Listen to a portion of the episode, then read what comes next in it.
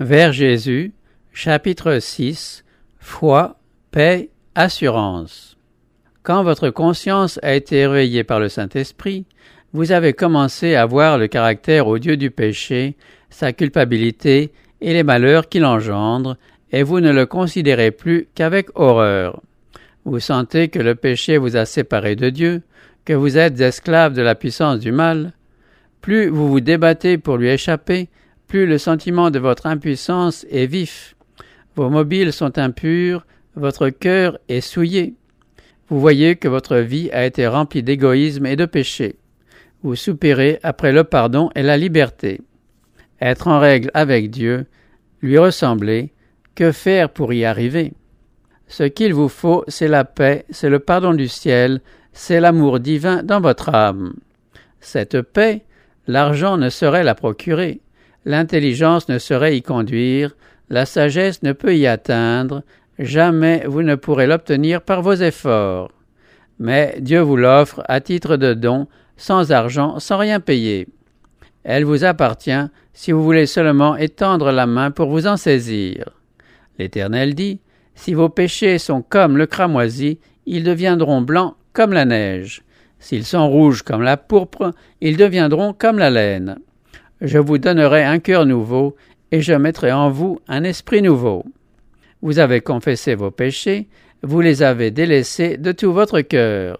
Vous avez pris la détermination de vous abandonner à Dieu.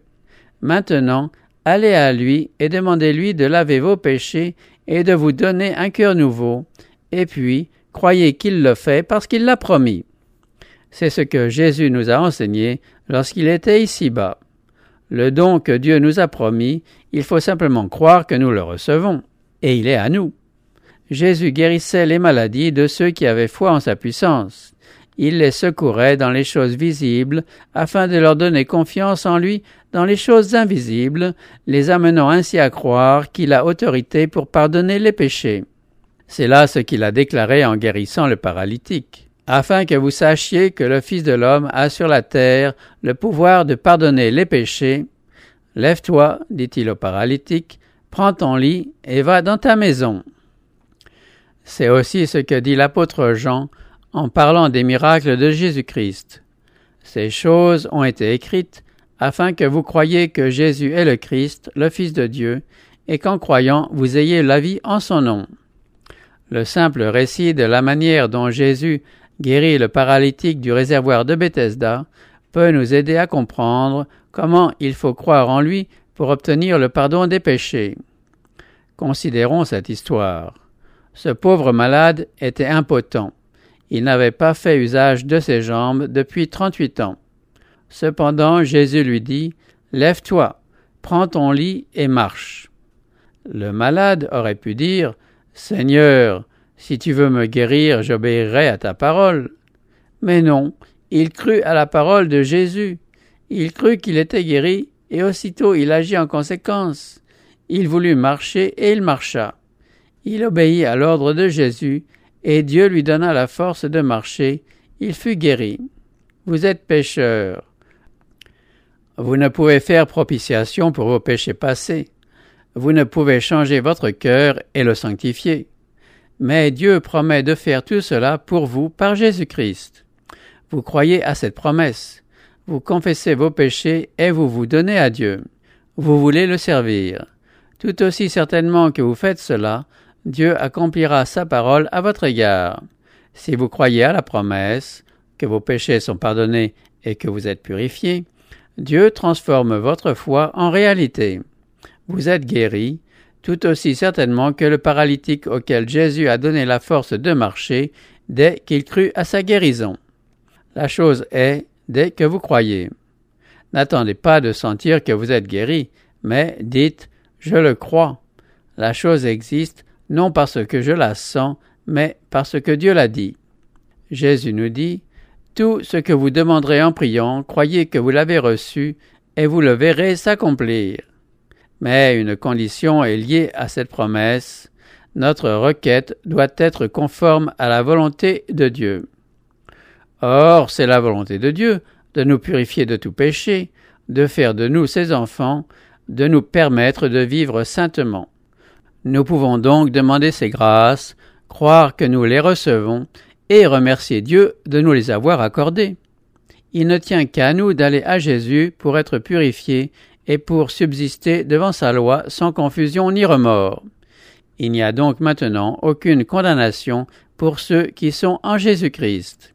Dès cet instant, vous ne vous appartenez plus, vous avez été rachetés à grand prix. Ce n'est pas par des choses périssables, par de l'argent ou de l'or que vous avez été rachetés, mais par le sang précieux de Christ, comme d'un agneau sans défaut et sans tache. Par ce simple acte de foi en Dieu, le Saint-Esprit vous a engendré à une vie nouvelle. Vous êtes maintenant un membre de la famille divine, et Dieu vous aime comme il aime son Fils. Maintenant que vous vous êtes donné à Jésus, ne retournez pas en arrière, ne vous arrachez pas à son étreinte. Dites jour après jour, Je suis au Christ, je me suis donné à lui. Et demandez-lui son Saint-Esprit et sa grâce pour vous garder. C'est en vous donnant à Dieu et en croyant en lui que vous devenez son enfant. C'est de la même façon que vous devez vivre en lui. L'apôtre dit Comme vous avez reçu le Seigneur Jésus, marchez en lui. Certaines personnes pensent qu'elles devraient être mises à l'épreuve et montrer au Seigneur qu'elles sont transformées avant de pouvoir se réclamer de sa grâce. Mais elles peuvent s'en réclamer en ce moment même. Il leur faut cette grâce, il leur faut l'Esprit du Christ pour les soutenir dans leur infirmité. Sinon, elles ne pourront résister au mal. Jésus aime nous voir venir à lui tels que nous sommes, pécheurs, impuissants, débiles. Nous pouvons aller à lui et nous jeter à ses pieds avec nos faiblesses, nos égarements, nos péchés. Il met sa gloire à nous combler de son amour, à penser nos blessures et à nous purifier de toute impureté. C'est ici que des milliers de pécheurs font erreur. Ils ne croient pas que Jésus leur pardonne personnellement, individuellement. Ils ne prennent pas Dieu au mot. Tous ceux qui se soumettent au Seigneur peuvent savoir positivement que le pardon de tous leurs péchés leur est gratuitement accordé. Mettez de côté la pensée injuste que les promesses de Dieu ne vous concernent pas. Elles concernent chaque pécheur repentant. Par le ministère des anges, la force et la grâce sont communiquées à tout croyant de la part de Jésus-Christ. Nul n'est pécheur au point de ne pouvoir trouver force, pureté et justice en celui qui est mort pour nous. Jésus ne désire rien tant que de nous enlever nos vêtements tachés et souillés par le péché et de nous revêtir des robes blanches de la justice. Il nous supplie de vivre, de ne pas mourir. Dieu n'agit pas envers nous comme les hommes mortels agissent les uns envers les autres. Ses pensées sont des pensées de miséricorde, d'amour et de tendre compassion. Que le méchant abandonne sa voie et l'homme d'iniquité ses pensées, qu'il retourne à l'Éternel qui aura pitié de lui, à notre Dieu qui ne se lasse pas de pardonner. J'efface tes transgressions comme un nuage, et tes péchés comme une nuée. Je ne désire pas la mort de celui qui meurt, dit le Seigneur l'Éternel. Convertissez-vous donc et vivez. Satan est toujours sur le qui-vive pour nous masquer ces précieuses promesses de Dieu. Il désire nous ravir toute lueur d'espérance et tout rayon de lumière. Mais il ne faut pas se prêter à son jeu. N'écoutez pas le tentateur. Dites Jésus est mort pour m'assurer la vie. Il m'aime et ne désire pas que je périsse. J'ai au ciel un Père compatissant qui me recevra. Bien que j'ai abusé de son amour et fait un mauvais usage de ses bienfaits, je me lèverai et j'irai lui dire j'ai péché contre le ciel et contre toi. Je ne suis plus digne d'être appelé ton fils. Traite-moi comme l'un de tes mercenaires. La parole vous dit comment le fils prodigue sera reçu. Comme il était encore loin, son père le vit et fut ému de compassion. Il courut se jeter à son cou et le baisa. Mais cette parole elle-même, si touchante soit-elle, n'est pas l'expression adéquate de l'infinie compassion du Père céleste. Dieu fait cette déclaration par son prophète Je t'aime d'un amour éternel. Alors même que le Fils est éloigné de la maison paternelle, gaspillant ses biens dans un pays étranger, le cœur du Père soupire après lui, et chaque désir qui s'éveille dans l'âme du malheureux et le pousse vers Dieu n'est que le tendre pleuroyer de l'Esprit Saint qui le sollicite, le supplie et l'attire vers son Père. Les riches promesses de la Bible sous les yeux, pouvez-vous encore douter? Pouvez-vous croire que le Seigneur empêche durement le pauvre pécheur de venir se jeter repentant à ses pieds, quand il aspire à revenir à lui et désire délaisser ses péchés Arrière de vous de telles pensées. Rien ne peut faire plus de mal à votre âme que d'y nourrir de si injustes soupçons au sujet de votre Père céleste. Il hait le péché, mais il aime le pécheur, au point qu'il s'est sacrifié lui-même pour lui dans la personne de Jésus-Christ. Il l'a fait afin que tous ceux qui le veulent puissent être sauvés et entrer en possession de la félicité éternelle dans le royaume de gloire. Quel langage plus fort et plus tendre aurait-il pu employer pour exprimer son amour envers nous? Voici ses paroles.